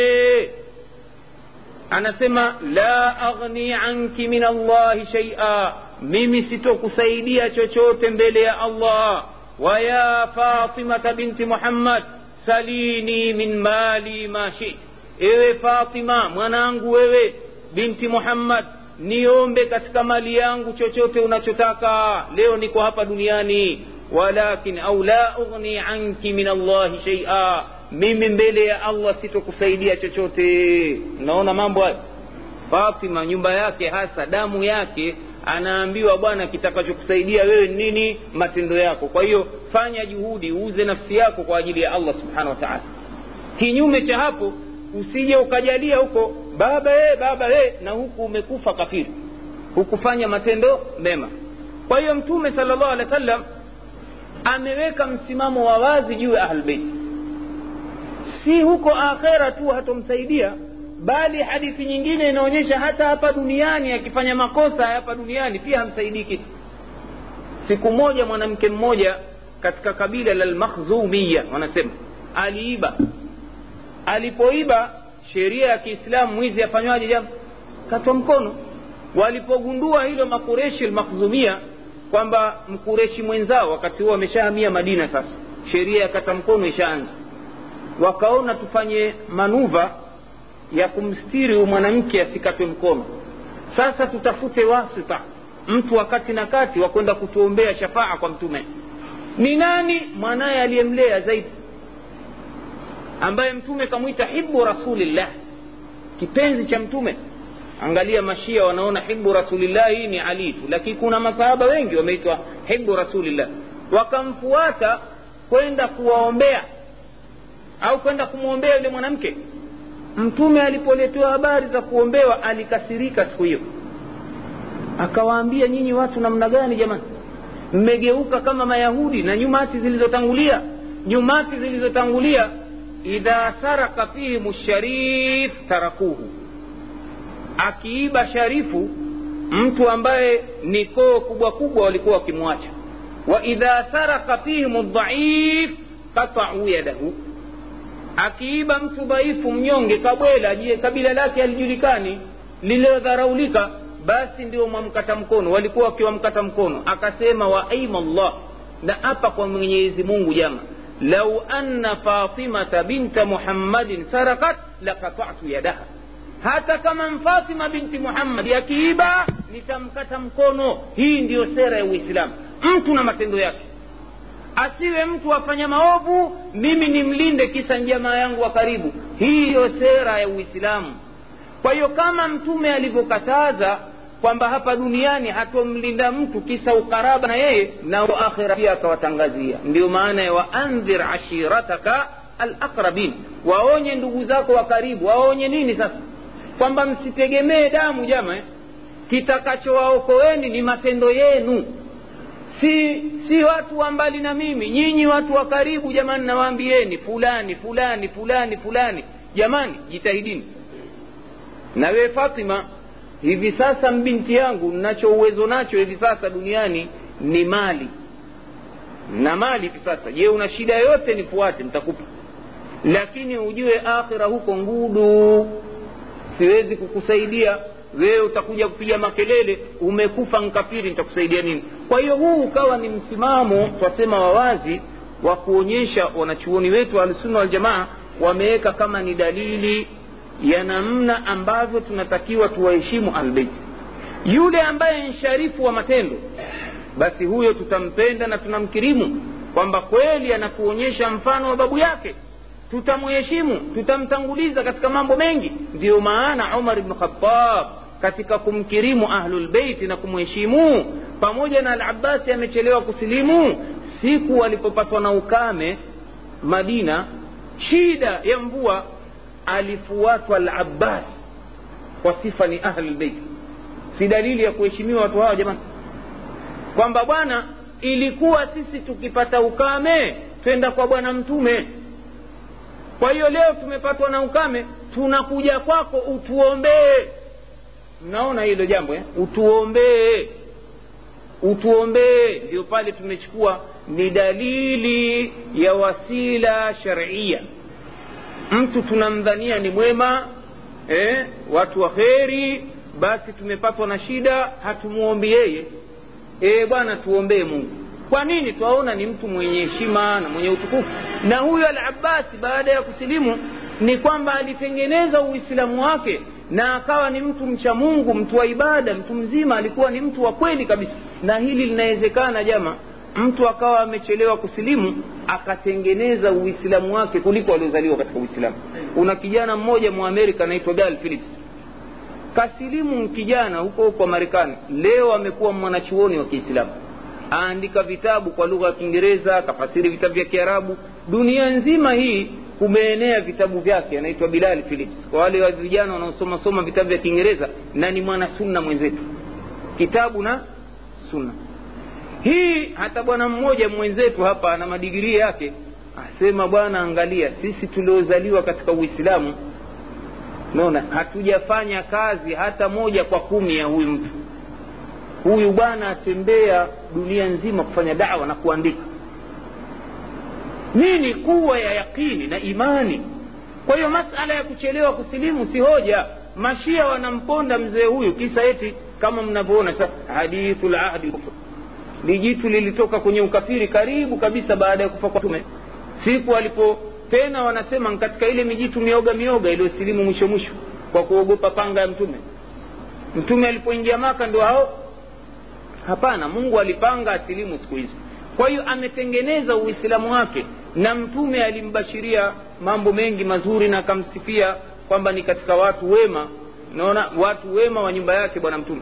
Kwa hiyo kwa kumdhania dhana njema umar bnu khatabi naye akamwambia bwana ilikuwa tukipata ukame tunakwenda kwa mtume anatuombea kwa sifa ya utume wake. Kwa hiyo leo twakujia wewe kama ni ami ya mtume sala llahu alehi wa sallam kwa hiyo heshima yake ya uchamungu ukichanganya na nini uahlulbeiti wake tayari kuonyesha ahlusunna wanawakirimu ahlulbeiti hivyo wewe sharifu kama wadai sharifu acha marungi tutakufuata. Siku ya ukame tutakwambia tuombee dua wewe sharifu wacha kunywa gongo tutakufuata. Wewe sharifu wacha isbali. Wewe sharifu wacha kuwabughudhi wanasunna tutakufuata tuombee bwana. Situambiwa tuwakirimu ahlulbeiti jamani. Kwa hiyo huu ndio msimamo jamani uko wazi juu ya ahlusunna waljamaa juu ya ahlulbeiti kisha hadithi nyingine ameinukulu shekhe anasema man bataa amalahu lam yusri bihi nasabuhu. Hii ni hadithi imepokewa na imamu muslim sahihi yule ambaye alichelewesha matendo yake mpaka akaingia kaburini basi nasaba yake haitomharakishia kupata kheri. Hadithi nyingine imepokewa na muslimu hii. Unaona? Kwamba eti mtu waacha kufanya mema kwa kutaraji kwamba nasaba itakimbilia kukuokoa. Hapa mtume anasema asitaraji mtu nasaba yake itamwokoa kama itawaokoeni na mambo yenu ya kidunia shauri yenu. Maanake duniani siku hizi mtu ukiwa ni jamaa yako mtawala na nini mambo ya kuendea vizuri. Ule arabuni watu wanakwenda kwa kabila hasa. Watawala wanatawala kwa koo. Kwa hiyo kidunia watu wa koo ile wananeemeka sana duniani. Kisa nini? Ni koo ya al saud koo sijui ya al fulani tawala wa bahrini sijui koo ya nani. Kwa hiyo wewe ukiwa koo ile umeukata. Kule twasikia kuwaiti sijui wapi ukiwa koo ya mfalme basi kuna mshahara wewe unapata kila mwezi. Tena mshahara mnono madolari na madolari. Hivyo hivyo nasikia ukiwa koo ya al saud eh, unapewa wewe mshahara hata kama huna kazi lala tu. Lakini wewe mchina ngome sijui wewe nani mwanyiro si nani huwezi pata. Kwa nini? Huko katika koo ya haya mambo ya kidunia. Shauri yenu kama wewe ni, ni mtoto wa mkapa sijui mtoto wa ali hasani mwinyi ukapata ubwerere ukapata vitu vya rahisi rahisi ujue mambo ya kidunia haya na mtayaacha hivyo hivyo. Lakini akhira kitakachomwokoa mtu ni matendo yake. Mwenyezi mungu hataangalia sura zenu damu zenu nasaba zenu bali kuna dalili nyingi zinaonyesha nasaba zitakatika hapa. Siku ya akhira huko kila mmoja hawezi kuitwa huyu sijui barhiani huyu sijui ali nani huyu sijui alfulani huyu nani. Hili lote litakuwa kila mmoja na matendo yake. Koo zitakatika siku hizo nasaba zitakatika mtu na matendo yake jingine shekhe akaendelea kusema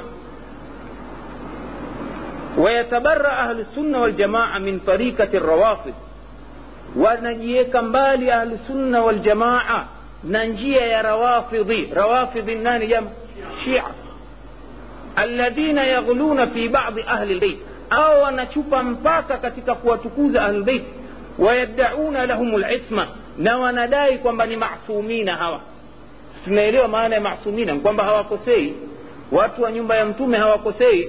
Wao wamefasiri wama yantiku ani lhawa wanasema hata ahlulbeiti inaoingia hiyo. Hawatamki kwa matamanio yao ahlulbeiti hata yule aliyokuwa pangoni angojewa iraki pia akitoka huko anachozungumza ni wahi wanaamini hivi. Sisi hatuna msimamo huo. Tunasema isma ni ya mitume tu. Isma ni ya manabii wa mwenyezi mungu subhanahu wa taala. Wa min tarikatu nawasib alladhina yansubuna aladawa liahli lbeit vile vile ahlusunna waljamaa ndio maana tukaitwa waadilifu hatendi mtindo au njia ya nawasib nawasibu ni watu gani alladhina yansubuna aladawa ni wale waliojenga uadui na ahlulbeiti almustaqimina ahlulbeiti ambao wako katika njia iliyonyooka wayutinuna fihim wa min tarikati lmubtadia wakawa wanawatukana au njia za watu wazushi alkhurafiyina makhurafi alladhina yatawassaluna biahli lbeit ambao wanatawassali kwa kupitia majina ya ahlilbeiti wayattakhidhunahum arbaban min duni llah ambao wanageuza kuwa ni miungu badala ya allah. Ni mashia na jamaa zao watu wa tasawufu ambao wamemweka ali mbele. Wako wengine wanaitakidi katika watu ambao wanajiita ahlusunna urongo. Hakuna ahlusunna ambaye akitaka kuomba ataja jina la ali. Hakuna.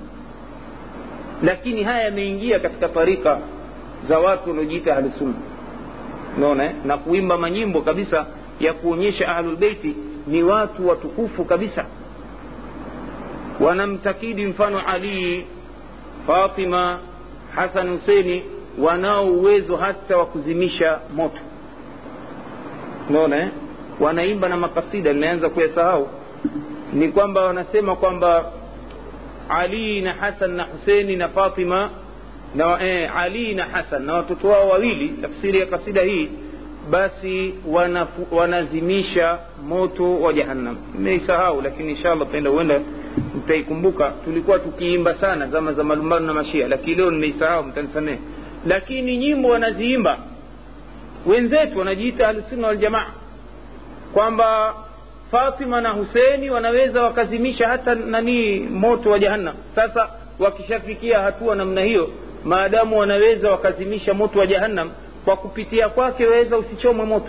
Wanaitakidi hivyo kwa hiyo wewe omba kwa kupitia jina lake. Hawa ni mubtadia mutasawifa ambao madhehebu yao wameyachukua kutoka kwa mashia au rawafidh kwa hiyo fa ahlu sunna fi hadha lbab wa ghairuhu ala lnahji lmuctadil hivyo ahlu sunna waljamaa katika mlango huu wako katika nahji lmuctadil katika njia iliyonyooka iliyokuwa adilifu wasiratu lmustaqim na katika njia iliyonyooka allati la ifrata fihi wala tafrita haina kuzidisha wala kupunguza wala jafaa wala kudharaulisha wala ghuluu fi haqi ahli lbeit wala hawachupi mpaka katika kuwasifia ahlulbeit wa ghairihim na watu wengine wema wa ahlulbeiti lmustaqimuna yunkiruna alghuluwa fihim ama wale ahlulbeiti walioongoka hasa wanachukia watu wasiwafanyie ghuluu wakawapa sifa ambazo si zao wayatabarauna min alghulati na wanajiweka mbali na wale watu wenye kuwapa sifa ambazo si zao فقد حرك أمير المؤمنين علي بن أبي طالب رضي الله عنه الغلاة الذين غلوا في فيه بالنار kuna watu zama zake ali alipochukua utawala kuwa ni khalifa waumini wanne kuna watu walijifanya wampenda sana ali mpaka wakamnasibisha na uungu. Ndio haya maneno ambayo wakisikia radi alia sauti ya ali na nguruma naona maneno si mpaka leo yapo watoto waambiwa hiyo sauti ya saidina ali. Maneno ya mashia hawa maghulati. Huyu aliposikia wamefikia hatua ya kumgeuza ni mungu alichofanya ali ni kuwachukua akawachoma moto walizodhana na abdullah bni abbas akawambia waadhibu lakini si kwa moto. Lakini abdullah bni abbas anasema aqarahu bni abbas radiallahu anhu ala qatlihim. Abdullah bni abbas alikiri juu ya wao kuuliwa lakin yara qatlahum bisaifi badalan min altahrif lakini abdullah bni abbas alikuwa na rai kwamba wasiuliwe kwa moto wauliwe kwa kukatwa vichwa. Lakini walikubaliana ahlulbeiti abdullah bni abbas na ali kila ambaye amewatukuza kiasi cha nje ya mipaka ya nini ya, ya ahlulbeiti wao na ubinadamu wao basi ni watu wanastahiki kuuliwa. Watalaba aliyu radiallahu anhu abdullah bni saba rasa lghulati liyaktulahu lakinahu haraba wakhtafa najua yule aliyeanzisha madhehebu ya kishia abdullah bni saba.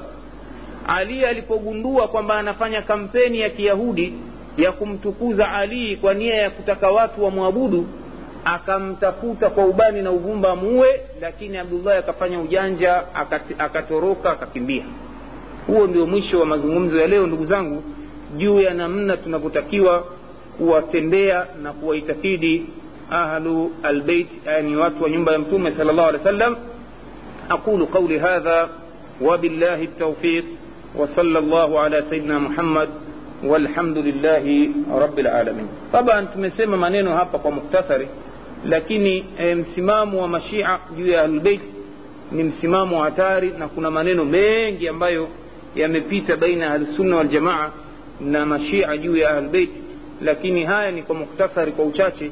Ndugu muislamu ajue nini tunachotakiwa tuwe nacho juu ya ahlulbeit watu wa nyumba ya mtume salllahu alaihi wasallam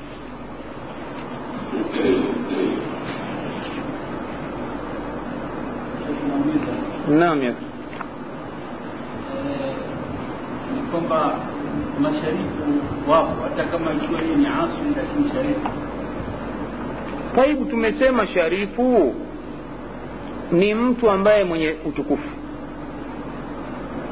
Katika uislamu hata waarabu wana msemo wanasema asharifu man sharafa nafsahu au man sharafa nafsahu fahuwa sharif mizani ya utukufu katika uislamu ni matendo taqwa mbele ya allah subhanahu wa taala mwenyezi mungu anasema ya ayuha nnas inna khalaqnakum min dhakarin wa untha wajaalnakum shuuban wa qabaila litaarafu inna akramakum inda allahi atqakum enyi watu tumewaumbeni kutokana na mwanamme mmoja na mwanamke mmoja yani adam na hawa halafu tukawajalia mataifa mbalimbali mbali, na makabila mbalimbali mbali, ili mpate kujuana.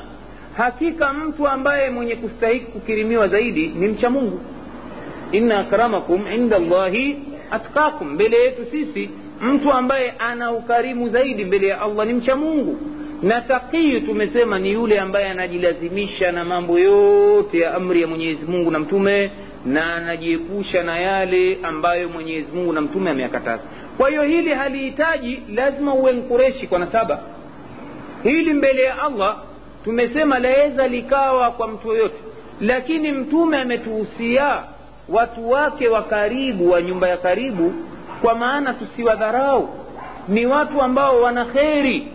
Isiwe kwa sababu eti ni watu wa nyumba ya mtume tukawachukia maadamu ni watu wa kheri na kuna waliobashiriwa kheri basi na wao waheshimiwe. Ndio pale mwenye mtume aliposema udhakirukum llahu fi ahli beiti na wakumbusheni jamani juu ya watu watu wa nyumba yangu ya karibu. Na katika watu wa nyumba ya karibu ni wakeze mtume. Tumeelewana hapa tukisema kwamba ahlu beiti ni masharifu watu wengi wanachozungumzia ni karaba ya ali. Lakini kuna watu kule pakistani wana qaraba ya nani hii ya, ya, ya, ya, ya wakeze mtume sala llahu alih wasallam. Wana qaraba ya kina jafar. Wana qaraba ya abdullah ibni abbas. Wanataja mnyororo wao mpaka afika kwa abdullah ibni abbas.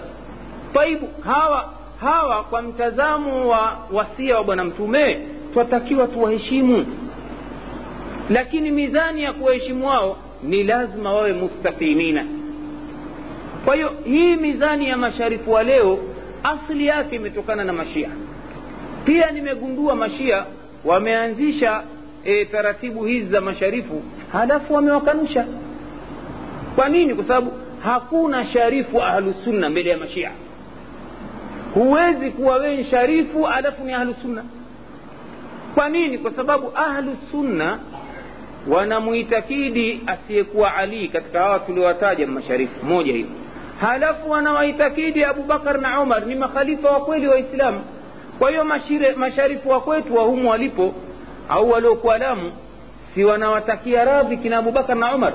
Mbele ya mashia ni masharifu peki sasa sisi mizani yetu mtu akidai ni sharifu. Kwanza hapa tumeambiwa ni wale waliomwona bwana mtume. Si ndio walivyofasiri nanii wao na watoto wao. Ina maana kizazi kilichokuja baada ya hapo mbele ya alsunna hawahesabiwi kwamba ni ahlubeiti haya maneno jamani kayasema mwanachuoni ibni hajar.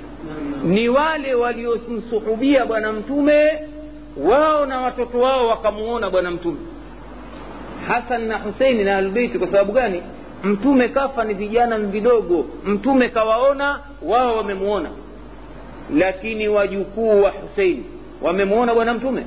Mtazamo wa ahlusunna hawaitwi ni ahlulbeiti watu wa karaba ya bwana mtume.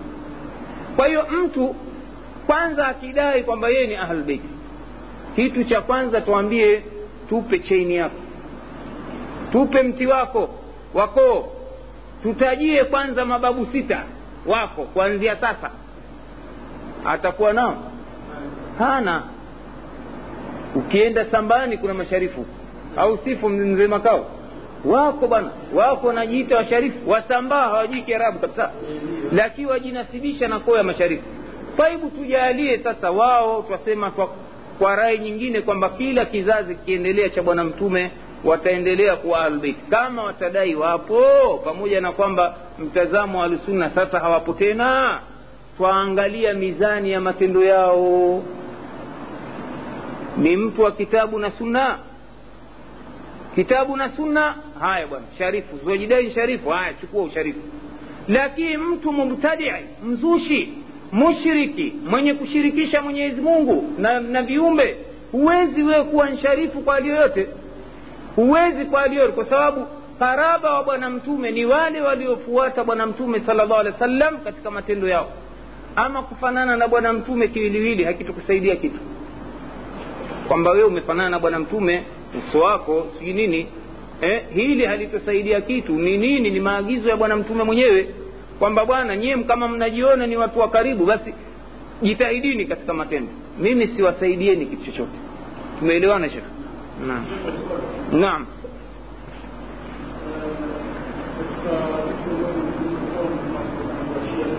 Sisikii shekhe sema kwa sauti au sogee karibu labda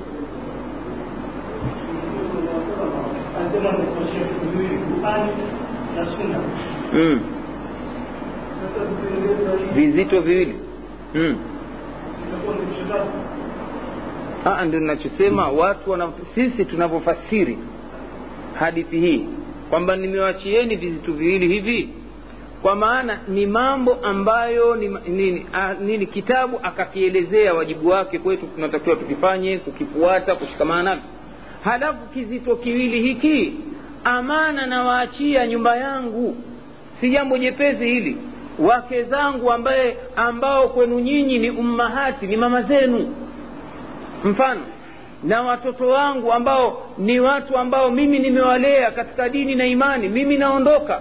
Kwa hiyo nawaachieni ni uzito huu. Muwalee muwatunze. Naona muwape heshima msiwadharau. Ndio tafsiri yetu sisi kwamba kimeitwa ni kitu kizito ahlulbeiti kwa maana ni amana tunawaachia kwanza kuwaendesha nyumba zangu wakati mi ninaondoka yeye kaacha wake tisa. Haya si mambo mazito hayo wewe ukifa umeacha wake wanne. Hujaacha mzigo kwa wenzio?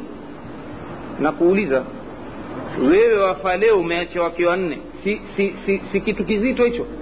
E, sasa si twafasiri hivyo kwamba vizito viwili qurani na ikishakuwa qurani imeambiwa nkizito automatic ndani yake sunna inaingia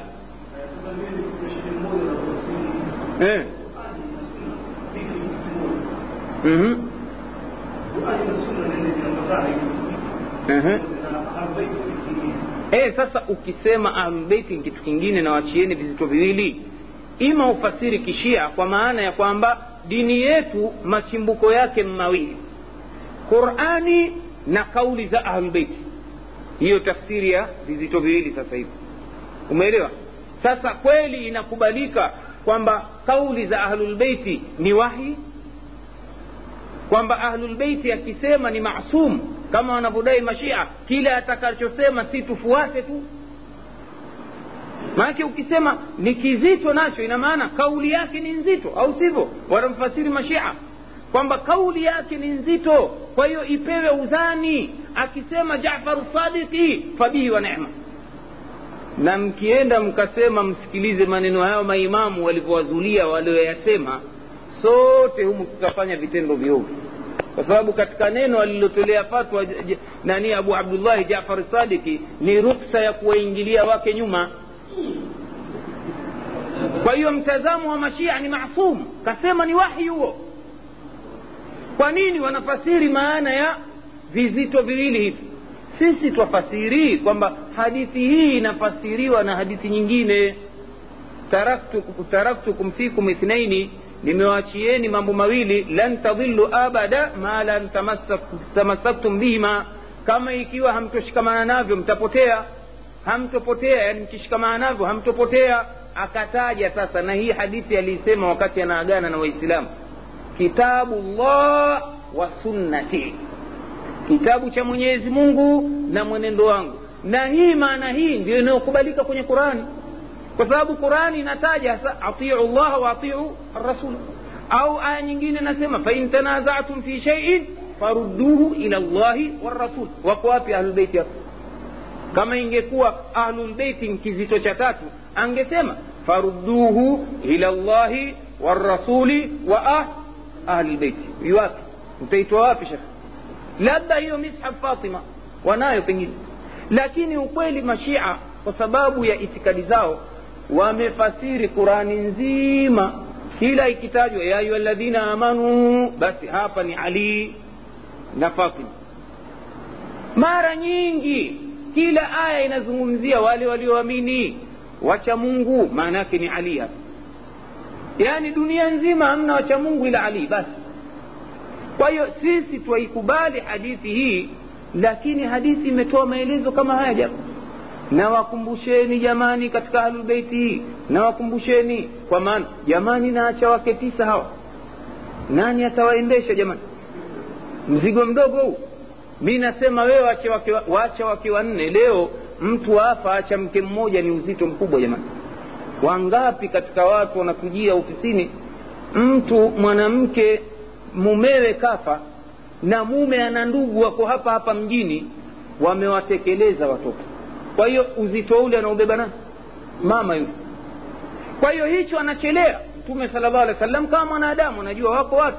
Kwa hiyo ilikuwa ni haki yake kuwapa wasia. Kama wewe leo ukitaka kufa unatoa wasia juu ya watu wako wa karibu. Jamani kama ikiwa mfano umejaliwa umpata mtoto mkubwa. Wamshika sikio. Sikiliza mwanangu. Mimi ninakuachia lakini mimi ninaondoka na kuachia uzito huu. Eh? kama una watoto wawili wadogo na kuachia thakalaini vizito viwili hivi. Hawa nataka inshallah mimi akichukua roho yangu basi ukawasomeshe shule ya answari. Maanake pale pana maadili, maadili mema ya kitabu na sunna allah allah huyu mwingine kama ni wa kike usimwozeshe tu kwa ajili ya kutafuta mali. Tafuta mwanamke na dini yake na nini. Kwa nini? Kuogopa kwamba mimi nikiondoka kama sito e, kama ikiwa sikuacha wasia huu watu waweza wakadharau malezi ya mtoto. Kwa hiyo ilikuwa ni lengo la bwana mtume kaa tulivyosema sababu mojawapo iliyompelekea mtume kusema maneno haya ni kile kisa cha yemeni. Watu wakambughudhi ali kwamba hakufanya uadilifu katika kuwagaia wenziwe ngawira. Kwa hiyo sasa anatoa onyo kwa sababu kamlea ali anamjua tabia zake. Mtu ajua mtu huyu hawezi kufanya unyang'anyi hawezi kufanya wizi. Kwa hiyo alitoa tamko ambalo pia mashia wamelichukulia ni dalili ya kutawalishwa ali. Mtume alisema man kuntu maulahu faaliyu maulahu. Wameijenga ni hoja hii. Unaona? Mtume kasema yule ambaye mimi kwake yeye ni kipenzi wake wa karibu na ananinusuru basi na ali naye ni kipenzi wake wa karibu na anamnusuru. Maana yake nini maneno haya? Hayana zaidi ya kwamba ali kafuata sira yangu kwa hiyo mwenye kunipenda mimi na kuninusuru na ampende ali na kumnusuru. Na maneno haya kayasema kwa masahaba wengi hata wale ambao sio wa nyumba yake bwana mtume sala llahu alehi wa sallam mtume kawatawalisha watu ambao si watu wa nyumba ya bwana mtume sala llahu alehi wa sallam kamtawalisha kipofu madina wakati amekwenda katika baadhi ya kazi zake. Na akawanasihi watu wamnusuru huyu pamoja na upofu wake. Maadamu wannusuru mimi nyinyi mliobakia mumnusuru huyu naye msaidie. Kwa hiyo maneno ya kawaida lakini wao wanayapindua kuyageuza kwamba ni dalili ya kumtawalisha alii kuwa ni khalifa au kiongozi baada ya ali ibn abi talib. Na haya maneno tuyasema kila siku. Wabillahi taufik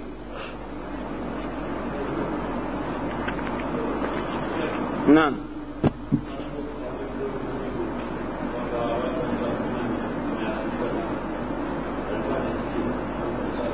E, nyumba ya mtume angalia sasa jamani.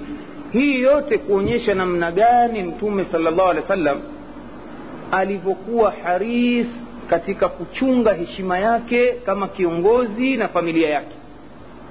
Jamani twasema siku zote na mtume ndio alivyosema. Katika huko kuwatanabaisha watu wake wa karibu kwamba hii zaka ni ausahu nas kaita hivi ni usaha wa watu uchafu. Kwa hiyo mtume na heshima yake eh, awe anaishi kwa kutegemea sadaka za watu angepata heshima jamani? Hivi ombaomba anaheshimika katika dunia yetu hii. Sijuzi wamechukuliwa na karandinga dar es salaam huku. Kwa nini mtume amesema mkono wa juu una heshima kuliko wa chini? Unaona yadu lulia khairu min yadi sufla. Mkono unaotoa ni bora kuliko unaopokea. Kwa hiyo alitaka kujenga katika kambi ya koo yake wabaki ni watu wa kutoa si wa kupokea.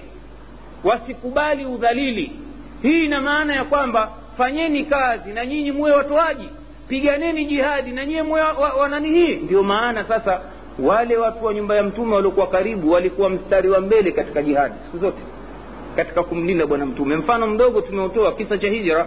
Mtume kenda akamweka ali nyumbani kwake ame na ali kakubali kusacrifice kwa ajili ya nyumba, nyumba ya mtume salllah alih wasallam. Kakubali hata akiuliwa na makureshi potelea mbali ali alikuwa mstari wa mbele na watu wa nyumba ya bwana mtume walikuwa mstari wa mbele katika kuhami uislamu. Kwa hiyo hivyo hivyo wasiwe mstari wa mbele katika kujidhalilisha.